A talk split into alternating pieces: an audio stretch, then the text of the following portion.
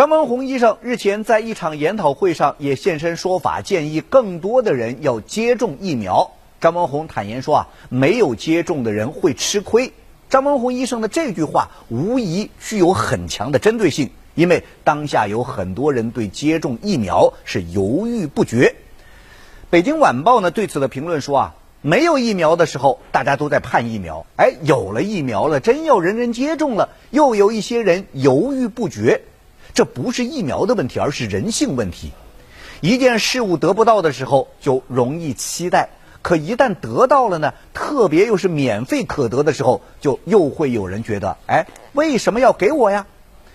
何时摘下口罩和疫苗接种的覆盖率啊，是直接相关的。每个人打的每一针，都在加速国内群体免疫的进程。如果不打，打的人少，不仅国内口罩一时半会儿呢是不敢摘了。当世界重新开放的时候，还没有接种疫苗的人就更加会吃亏，因为去哪儿都会担心被感染。国家现在为全民提供了疫苗全免费的福利，响应号召做到应接尽接，就是每个公民义不容辞的义务。接种疫苗是保护自己，同时也是在保护他人。北京青年报相关的评论呢，更是建议说啊，张文宏医生的这句“不接种会吃亏”。应该要成为疫苗接种的推广用语。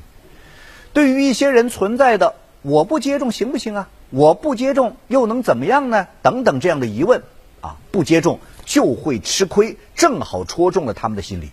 凡是对疫苗接种持怀疑态度的人，都应该要重视不接种就会吃亏的含义，并从中有所醒悟。当不接种者给自己、家庭、社会都带来了健康风险，那他就是在吃亏，而且很可能吃的还不是小亏。